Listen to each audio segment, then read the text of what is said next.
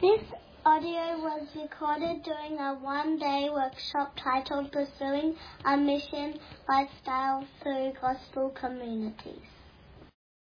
Um, okay, so in that last session, we were working away in 1 Thessalonians 2, and what we did was we dug down uh, really deep into how Paul went about discipling the Thessalonian Christians. And we saw there that there are a few key principles that are just really important when it comes to discipling people full stop. Um, and, and, regardless of kind of what strategy you go with, what structures you use in church, uh, these are things that, that you do kind of need to deal with that are the, sort of the non-negotiables, if you like.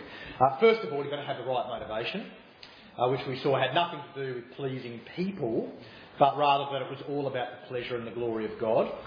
Next, we saw that your approach to discipleship needs to be word-centred.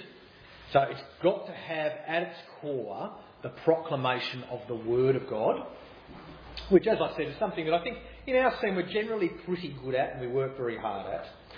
But the final thing uh, that we saw is that effective discipleship requires life sharing. And really, that's the thing that we genuinely struggle with, or generally struggle with in our churches. And I think that's a tragedy, really, because it's just so important in the Bible. Um, and yet, most of our church structures tend to leave it pretty much up to chance. It's interesting, isn't it? Now, here's the thing we very rightly don't leave teaching up to chance, do we? I, I certainly hope the church doesn't do that. We don't just go, well, hopefully people will get that reading the Bible together is important, so let's not bother putting anything in place to make sure good Bible teaching happens. We'll just let people work that out on their own. Now, we'd never dream of that, would we? No, we, we think it's so important that we actually structure church life around it. Um, we gather together on Sundays to hear sermons. We have Bible study groups. Uh, we, we organise one to one discipleship relationships, all sorts of things. And rightly so. Um, we wouldn't leave something that important just up to chance if people happen to get around to it. So often we are happy just to leave the life sharing stuff up to chance. Which seems crazy to me because that's absolutely essential as well. And if we're to do a good job at contextualising, that is, adapting our ministry practices and structures in such a way that fit with the culture that we're trying to reach, then surely uh, this should be a massive thing for us, shouldn't it? Um, it's helpful to think like a missionary in this. If you, if you go over to another country, then you know what missionaries do is they think very carefully about their country that they're going to, and they think, well, what are the challenges to Christianity in this country? What are the things that people are going to find hard? What are the strengths in the culture that we can work with? And, and you think very carefully and you structure things in such a way to enable you to do ministry effectively in that scene. Well, the thing is, we live in an incredibly individualistic, self sufficient, isolating culture where the norm is don't share what's really going on. Don't we? Um, and yet, we leave the whole area of community and sharing and being, um, helping one another, all that, all that, all that life sharing stuff, we leave that up to chance. In this culture, now, okay, they're going to a, a, a sort of a, a, village in Indonesia or whatever, you might go, well, actually, I can leave that up to chance there because this culture is already very, very good at sharing life and they're always in each other's houses and blah, blah, blah, blah, blah. So you might not work so hard. But it seems crazy to me that we would leave this area of Christianity up to chance in a culture like ours that is so self sufficient, individualistic, um, and, and, and isolating. I think we need to work very hard at getting good systems and structures in place that help people let one another in. And I think that if we really want to lead and empower people to live mission shaped lives, then that's going to be absolutely critical for us. Uh, now, as you can probably tell, at Summerleas, we've, um, we've thought a lot about this. We've worked very hard at the last six years or so uh, at some of this stuff. So I thought today what I'd do um, is just share with you how we've gone about taking the principles that we've seen in Thessalonians and try to work that in the, in the lives of our people. Um, really, I think when it comes to the teaching side of things, I doubt that we're very much different. I'm sure we all use largely the same resources. Uh, we've got a very straight down the line reformed theology. Um, we're a confessional church as well. Uh, but what we have worked very hard at, or tried to work very hard at, and what I think I can offer you some food for thought in, is this whole area of leading and empowering mission shaped lives through life sharing. Now, um, just while I'm sort of on the disclaimer side of things, you're very welcome to disagree with some or all of what we do. You, you might only like some of it. Um, I acknowledge we've actually still got a very long way to, to go, I think. We've got, we've got lots to grow in ourselves at Summerleas, so I'm not one of these guys that's going to sail in um, and try and be really prescriptive and just say, look, you've got to do what we do. Um, I, I, think that works very rarely anyway. Just as I said earlier, every culture is very different, every subculture is very different. Um, you've got to work out what it looks like uh, here in suburban Melbourne. Um, for yourselves.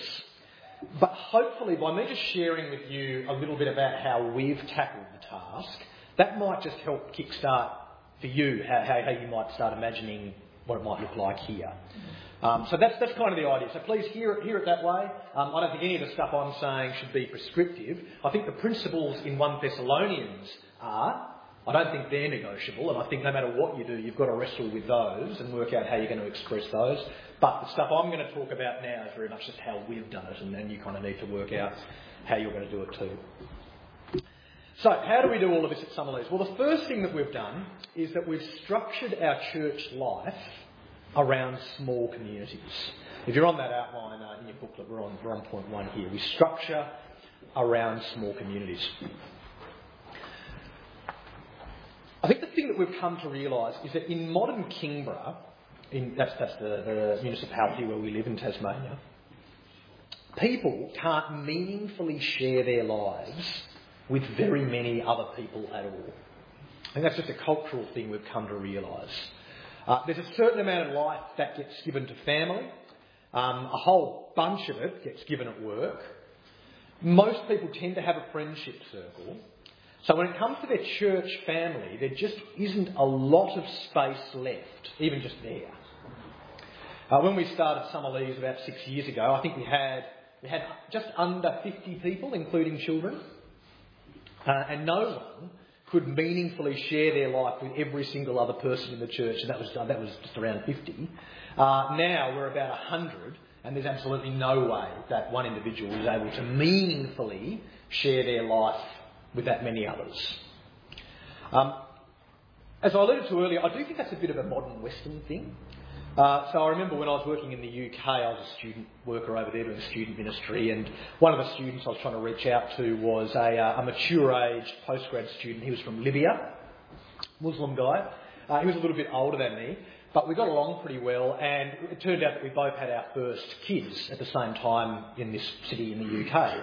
So a very special life stage that we were going through together. Uh, you know, both of us were out of our home country, so we didn't have the grandparents and the friendship circle to support us through that. So we, we were good friends. And I remember we were around at his place one day, we were having dinner, chatting away, the babies were there playing away, and we got into that conversation about, well, how many kids do you think you'll have? Any ideas? And I was like, oh, I don't know, maybe two, maybe three. Um, and he thought that was a bit funny. Uh, he said, Well, I'm thinking know, maybe five, possibly ten. And my jaw just hit the floor when he said that. Um, I, was, I, couldn't fathom, you know, this is, you know, this is our first kid, so I was right in that, so it seemed so possible uh, just having one, you know. I, I couldn't fathom uh, what it would be like to have that many children and stay sane. Um, as I said, I was struggling with one, and my wife mainly looked after him, so I was thinking, how are you going to do this? Um, but then my friend he explained that in his village, you actually don't look after kids on your own. It's just not what they do there. Uh, basically, every day, all of the women, mothers, sisters, in-laws, just local girls, lob up, up to your house. It's, it's not uncommon to have about 20 of them there. Um, so you've got all this help to do all the bits and pieces that need doing the cleaning, the cooking, the, the child minding. Um, looking after 10 kids isn't actually that hard when you've got 10 teenage nieces there to help you. Is it? It's easy. Very different culture. Now, over there, I reckon you probably could have a meaningful life sharing relationship with quite a lot of people. I mean, if you're used to having 20 people in your house every day, um, you know, it's like you could, you, know, wouldn't need smaller communities in your church and just have it with everyone. I don't, I, mean, I don't know how it would look. Um, but not so much in Kingborough, Tasmania. We're a long way off that. Um, now, again, I don't, I don't, know what it's like in Mackinnon or Geelong or whatever, but I'm, I'm guessing you're a lot more similar to us as, uh, as a village in Libya, uh, and that most of your people are going to struggle to meaningfully share life with a large number of people. So, for that reason, we structure our church life around small communities. And most of the day in, day out business of church at Summerleas happens in the context of small communities. That's how we do it. And the reason for that is that we're going, well, here's, here's a realistic size group of people that you can meaningfully have a crack at, including in your day to day life. So we structure around small communities. But the second thing we do is we prioritise small communities as well. This one's an important one because I think the idea of structuring or at least having small communities in your church, there's nothing new or groundbreaking about that, is there? I mean, most churches I know have got some kind of small group ministry happening. Um, some kind, you know, whether they be growth groups, home groups, connect groups, Bible study groups, whatever, whatever you call them, they've been around for donkey's years. So nothing new there. But I think that the problem is that generally, and I'm making generalisations here, generally speaking, our church structures don't prioritise them enough. And what I mean by that is that they're there and they, they tick over week in, week out, but we don't encourage people to give them the focus and time and attention that they need in the church culture if they're to be truly effective platforms for life sharing. Okay? I think in most churches we genuinely hope that sort of life sharing relationship stuff will happen in them. But the reality is that if you actually are going to get those kind of relationships happening, that, that takes quite a lot of time. Yeah, it, takes, it takes quantity time. Um, you need a lot of time with someone if you're going to share your life with them. After all, we're talking about life sharing, not just a study period. Now, I think there's two major reasons why our structures hamper small group ministries uh, when it comes to getting life sharing happening. The first reason is that our structures make it hard to get quantity time with people. Okay? It makes it hard for us to get quantity time with the people in our small group. So, in a lot of the churches I've been a part of before, and this might be you currently, I'm not, I'm not sure exactly how the kind of the church culture works with, with you guys. But in, in many of the churches I've been in before, you might be in a small group. Uh, but then you might spend time on a, on a ministry team of some sort. Let's just say you help out with a, a, a kids program or something like that. Um, so already, in addition to your church small group, you're also spending time with a, with a bunch of other people who, who aren't in that small group already um, which of course involves significant time. Let's just say that you also meet one to one with someone else, and it could be entirely possible that that person isn't in your small group either. Um, and then let's just say you want to evangelise your friends, so you take them to the Christianity Explored type course that your, your church runs, which again will be with a totally different kind of crew of people. Now, just that much time is pretty much all that your average churchgoer's got. If that, actually, I'm, I'm, what I'm describing is actually really quite an involved, um, key sort of person, I guess. You, you're probably your average person probably wouldn't even even be that involved, have that much time. So our structures often encourage us to spend our time in such a way that we're spread very thin relationally. And the thing is, the further you spread, the less life you can meaningfully share. Yeah, that the further you're spread, the further you try to spread yourself out over a, over a large group of relationships, the, the less life you'll share with each of those people and the less depth you'll share with each of those people as well. If you, if you really want your small group to be a vehicle for life sharing, you need to declutter and streamline everything else a bit to enable people to get the time together. Uh, so I think the first way that, um, that, that we, we, we, can hamper the effectiveness of small groups is that we don't allow enough time in them. I think the second way that our structures can hamper life sharing in small groups is to do with our expectations of what happens in small groups.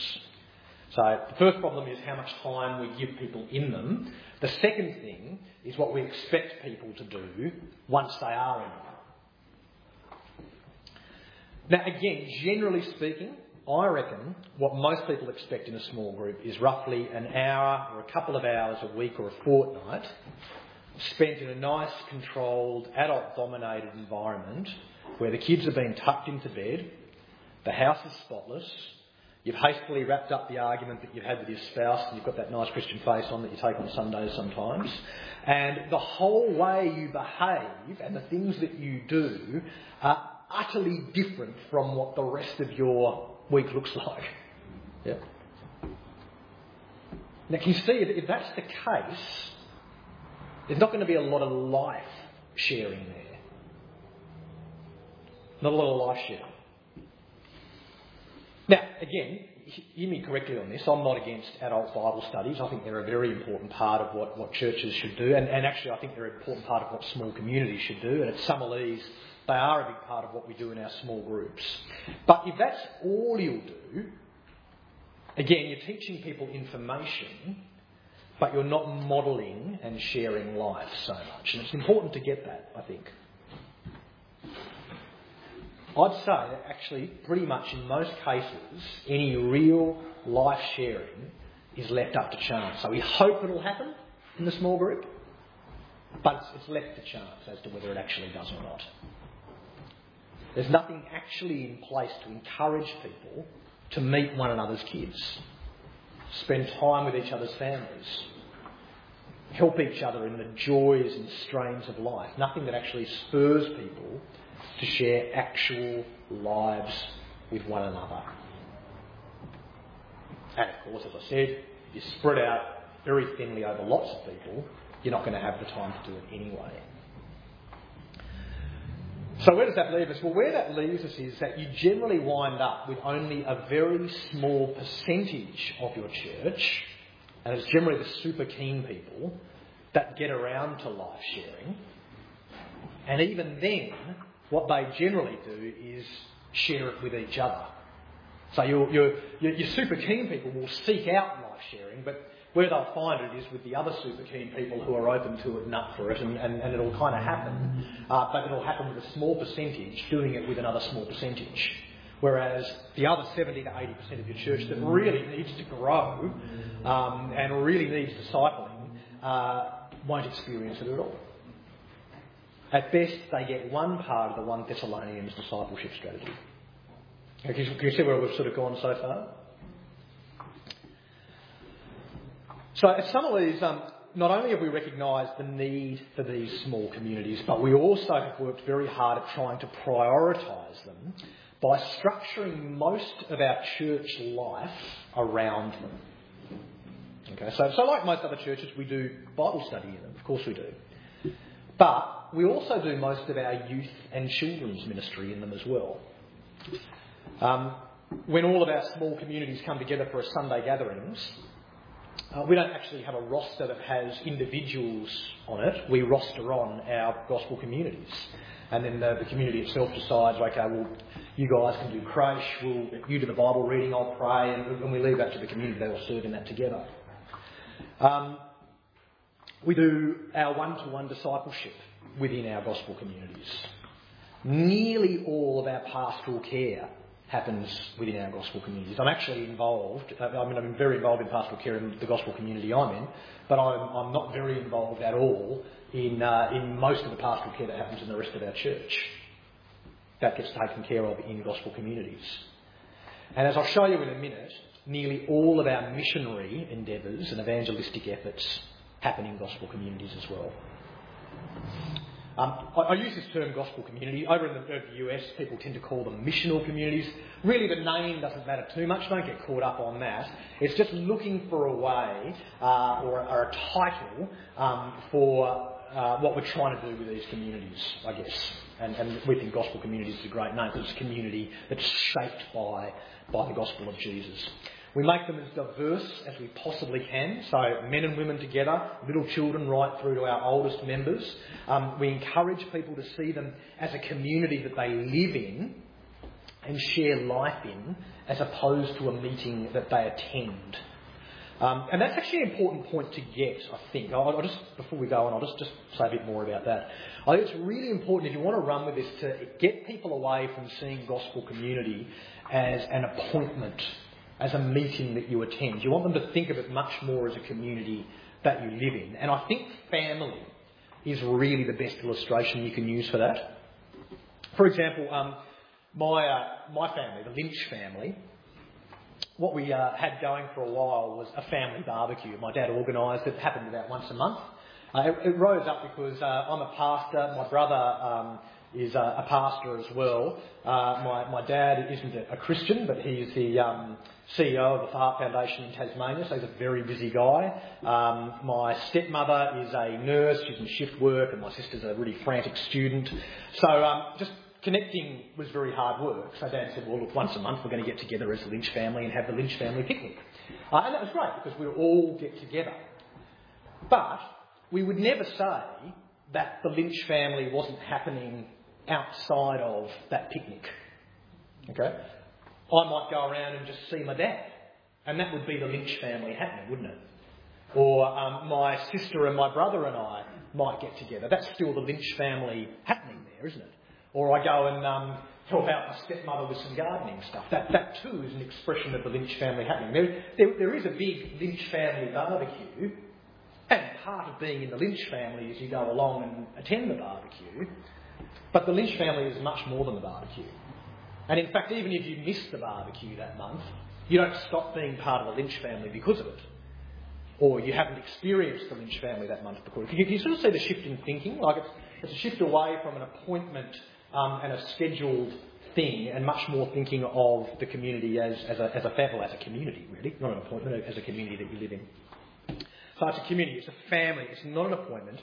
Um, and as I said, in this context, um, it's in this context that we work very hard at leading others to live mission shaped lives.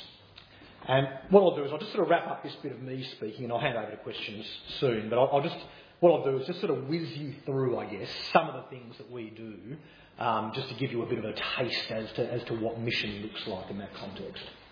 Okay, so I'll just bang out a whole heap of stuff. This is stuff we do. It's a bit overwhelming, don't worry. There'll be a chance to ask questions. Um, it's really just giving you a bit of a, a feel for what it looks like.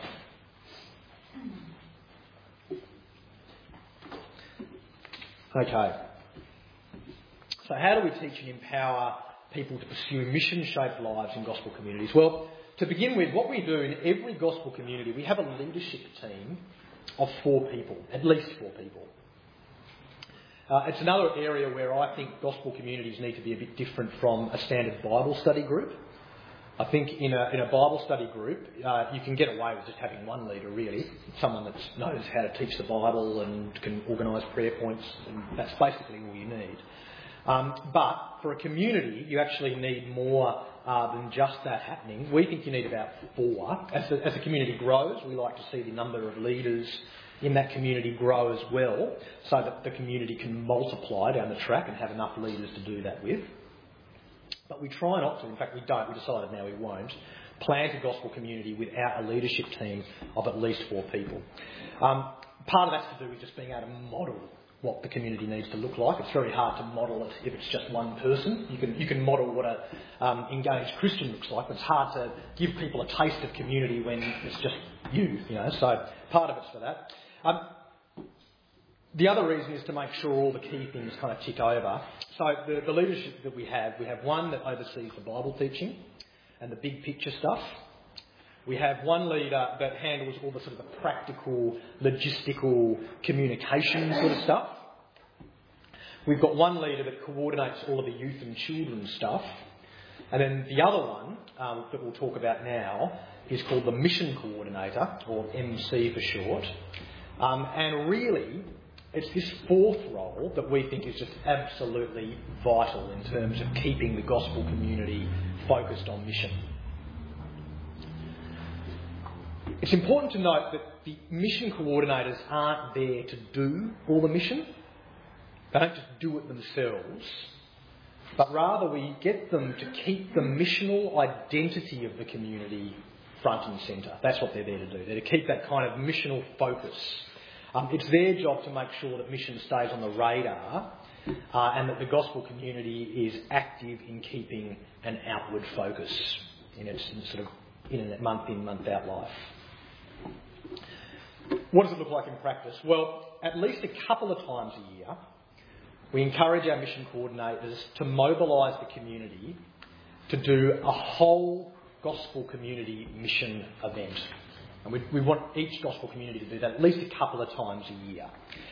We want that event to be something that everyone in the community can do, so something that the kids can do right through to the older people. Um, incidentally, this is another important thing I think, just sort of on the side. I think one of the ways that we lead people to live missionally is we start very young. Uh, so we try to make sure even the little kids in our gospel communities can be involved in the, some, at least some of the missional stuff that we do. Uh, because we want them to see, we want to model to them from day one that actually mission is just a part of the Christian life. Yeah, it's not just this thing that some um, super keen, kind of crazy people do over in the jungles of Africa. It's a normal part of the Christian life for every Christian, regardless of your age, gender, or personality. And they get to see it because they get to see everyone in their gospel community making it a priority, doing it together, doing it with them. And our aim is that kids will grow up seeing that mission isn't just something for the super keen being adults in the church.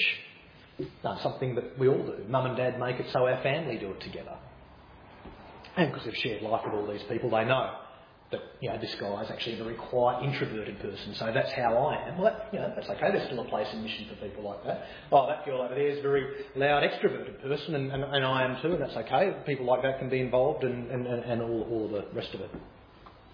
So we do start trying to disciple kids from day dot in mission. Um, and at these big whole mission events, we try to get kids involved so they can see that.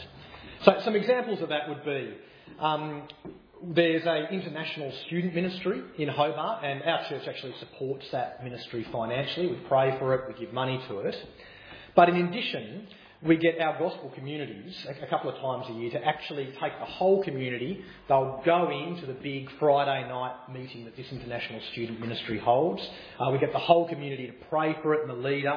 They cook food for all the international students. They'll go in, they'll serve the food, they'll sit down, they'll eat with the students. Um, if there's any musos in the community, they'll play music at the meeting and so on. That would be an example of that kind of thing. Um, another one of our communities connected with a local women's shelter and they've been in to help out there. So uh, last year they completely redid the, the ground so that the women in the shelter had a nice place to sit and their kids could play. Um, we've had a GC connect with, uh, sorry, gospel community, I call them GCs for short, in case you're struggling to keep up with the abbreviations. Um, uh, we, we, had one uh, connect with a local community garden. All sorts of stuff, okay? Uh, now, at, at these big whole community mission events, often not a lot of actual evangelism happens in terms of people actually getting to explain the gospel. It does sometimes, but, but often not. But the point is just to get everyone in the community thinking like a missionary. Okay? Praying like a missionary. Thinking, having mission on their calendar somewhere. Going, actually, yeah, on that day, I'm going to make it a priority with my family to do something that is outward focused, that's outside of um, my church circles, looking at reaching people out there. Okay, not just expecting people to come into the building, but I'm going to go out and get where the people are and serve in some way like that. That's the big idea there. And also, we want to show people that everyone can do it. Uh, it's a really good way to empower people because the things that I listed, you can do it. Doesn't matter what your personality is like. Yeah? You, you don't have to be an amazing um, speaking person to go and, and, and do some weeding at a women's shelter. You, you can be a, a, very quiet, introverted person and do that.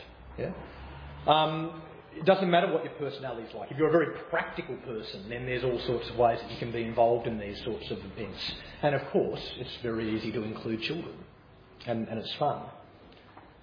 So our aim is just that mission will be a basic part of their Christian life. And of course, that also does provide a platform for those of us that are very good or confident at speaking to people to share the, the gospel in that context as well and maybe model something of that too. So that's, that's, that's the big sort of, um, we, we try and do that a couple of years, two to three, four times a year, something like that. We encourage our mission coordinators to organise. If we come in a little bit closer, we also um, encourage our gospel communities to think about more regular things that they can do as well. So last year, once every couple of months, my gospel community had a Sunday lunch with an elderly lady from the area. Um, she had a mental handicap, very, very socially isolated. And so her and her carer would just come and have Sunday lunch with our community once every couple of months. Pretty simple. Um, but, but great, we just try to be family to her and, and, um, and, and love her. And again, actually, we were able to involve almost all of the community in that. But that was a bit more regular. That was something that was happening once every couple of months or so. Um, another gospel community got in touch with a guy. Uh, he lived in the neighbourhood. He had quite advanced MS and he was unable to look after his house and his garden very well. So this community, once every couple of months, they'd go in, they'd do his garden for him, they'd do his house for him. Um, another GC had a couple of mums that were really passionate about running a community music sort of program uh, for preschool kids and their carers, and so they set up a, a mainly music I don't know if you've heard of mainly music. It's kind of a little thing that mums come along to with kids or carers come along to with little kids and you sing and you dance and have morning tea. Lots of fun. So you've got the really big kind of once every couple of year type things, but then there's some more regular things that we encourage the community just to look around at the neighbourhood that they're in with the people that they know and go, well, actually, where are there opportunities that we can connect with people a bit more regularly and, and, and build relationships in that context? So, um, so that's that level, but we also encourage people to think about it at a level closer to home than that as well. Because we want our um, gospel communities to think and pray about what they can be doing to reach the non Christians that are in our lives whom we're very familiar with. So if those other two categories are going out to people we don't really know and saying, hey, we want to help you, we want to love you, we want to serve you, we want to be in your life, um, this next level is thinking about, well, hang on, who are the people that are actually in your life anyway, and how do you reach them? I'm talking family members, uh, I'm talking friends, I'm talking work colleagues. How do you reach those people? So we pray for them often, and we think creatively about whether there are things we can organise to do, either as a whole group or, or maybe just the mums say, or just a couple of the guys or whatever, to try and reach those people. Because sometimes, um, you know, it might be the person that you, um, you, you meet at work uh, you're not going to necessarily be able to get him straight into a whole gospel community thing, but you might just go, well, actually, he'd get along with, with those two guys in my gospel community. So how about I organise to watch the footy or something one night and just get him to meet one or two others, and from there he gets to meet the rest of the community. So we try to think that through, we pray about that, and we try and organise things that are going to reach those people. And again, I just think that by doing that regularly, um, it's so important in terms of, of, of encouraging people to have a mission shaped life, to pursue a mission lifestyle. Because I think a lot of people just have got no idea where to start when it comes to reaching family or friends or work colleagues. Okay? They know that it's good to bring people to church. But a lot of people they know won't come to church. Okay? They know that it would be great to bring their friend to a Christianity Explored type course but a lot of the people they know don't want to come to one of those courses.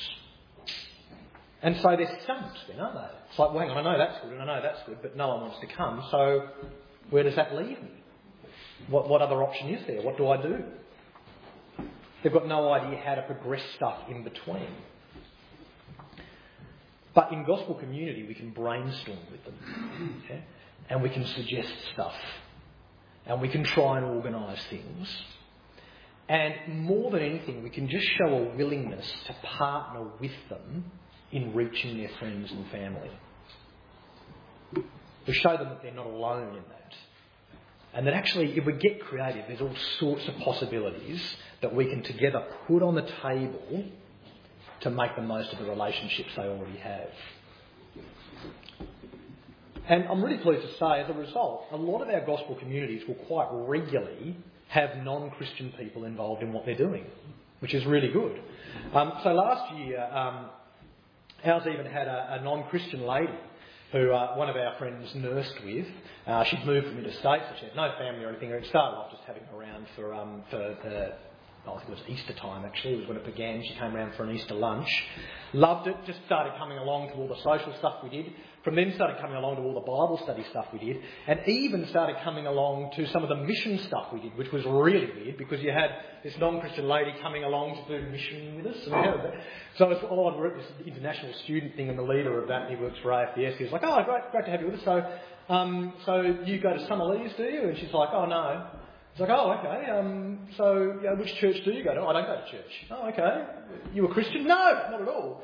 And yet there she is, sort of wanting to cook for the international students and serve it. It's just really, kind of messed with my head even. A bit weird, but exciting. Um, and that's the great thing about it. You, you end up with, uh, this year in ours, we've got um, a, a lady married to a non-Christian guy, very hostile to Christianity, and he's never wanted to go to church uh, in the churches she's been in before, very suspicious, would never come on a Sunday, um, and yet regularly now is a part of lots that we do as a gospel community. It's just, just fantastic. Um, so, really, really good when you see that start to happen. And this sort of leads into really the last thing I just wanted to share. Uh, the last concrete thing that we try to do together um, to empower people on mission. This is something that we've really started to push on. We've, we've done this over the, the whole time, but we're really pushing hard on this now. And that is, we aim to get our gospel communities actually running Christianity explained type courses. So in the past, we've used God and You. Um, we've used one, called The World We All Want. Um, this year, we're using the re released Introducing God course, which has been really good because it's um, very easy to use. It basically all operates around a DVD. You put it on, you play it. You don't actually need someone that's an amazing Bible study leader or anything to facilitate the discussion. The DVD kind of does that. You eat together and you chat about it. So that's worked really well. It doesn't really matter what you use, uh, but we've encouraged all of our gospel communities to run one of these courses, and we want that to be something that they do regularly. And I think this is empowering in a few ways. Firstly, it makes it quite easy for people to invite friends and family because by the time you actually get around to doing the course, the people you're inviting already feel pretty well at home in the gospel community. So that lady I talked about before that came did the mission stuff with us, for months she'd been eating with us, socialising with us, even studying the Bible with us, even doing mission stuff, our uh, mission activities with us.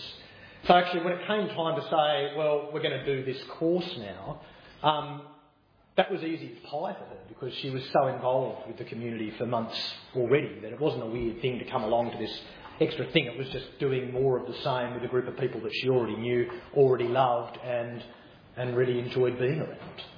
So it just makes it so easy when, when someone's connected to the community already. It's just a natural flow. And actually, the flow out's easy as well because often um, you run a, an introducing God course and someone goes, Well, I want to become a Christian. And then follow up is a big deal and it's hard. And how do you get them then from going from, from non Christian life into meeting with a growth group and serving at church and doing all these kinds of things? Well, this way it's, all, it's just a natural progression. They've, started with that. They've heard the gospel explained, they come to faith in Jesus, and then they just go back to doing what they did there, but this time they're doing it trusting in Jesus as Lord and Saviour, not just because they enjoy it socially. Um, so it's, it's very easy to, to bring people in. Um, but it's also empowering, I think, because often what happens is when people um, sit through a course like that, you're training them in the gospel as well. So you're actually training the Christians that sit through the course in how to explain the gospel to people. Um, and also, to sit through a course and see someone become a Christian is something that's very empowering and exciting for Christians too. And sadly, what's often happened in churches I've been a part of in the past is that the only people that get to see that are the really keen evangelists anyway, because they're the ones that bring their non Christian friend to the course So they get to see the course happen. They get to see the non-Christian person hear the gospel and come to faith. But all the people that you want to empower never actually get to see that very much because they've never got anyone to bring, and so they never come to the course and they never see it. Whereas this way, actually, everyone gets to see that happen, and it's exciting and empowering, and, and it gives everyone a bit of a passion for um, for reaching out to the lost. Um, it's great. We've got three of our gospel communities actually running Introducing God at the moment, and we've got about nine, I think about nine non-Christian people across those three gospel communities now doing that course, which is just really exciting. One of them seems like she's so close, so um, we'd value your prayers for that. Um, I've been talking a lot. That, that's just a bit of a brief snapshot to try and give you a bit of a feel about how it looks at some of these. But I guess what I really want to reiterate is that so much of the magic happens because of the life sharing, I think, at the end of the day. Because when you're helping someone grow as a missionary, you actually need to know their honest fears. And you need to understand their busyness. And you need to understand their stress. You actually need to know when they're just making excuses and they need to be challenged and corrected. And you also need to know when actually I just need to back off and leave them be for a bit because they're going through a stage of life where they just haven't got the space for it. But they also need to know you too. Um, they need to see that you're not some kind of superman, extra holy person that just magically makes Christians appear. Um, they need to see that you have a normal, stressful, busy life, that you've got insecurities. And they need to see that despite all of that, you're still passionate about the great and glorious mission of God. That you will still sacrifice for it and structure your life around it. And I think when they can see that, they will be so much more likely to accept your invitation to join in. But they'll only see that if you really share your life with them. Make sense? Yeah. But I've just dumped a whole heap of stuff on you. I'll stop talking. This audio is provided as a free ministry of the Mackinnon Reformed Presbyterian Church in Melbourne, Australia. Visit our website at mackinnonrp.org.au. Thank you for listening.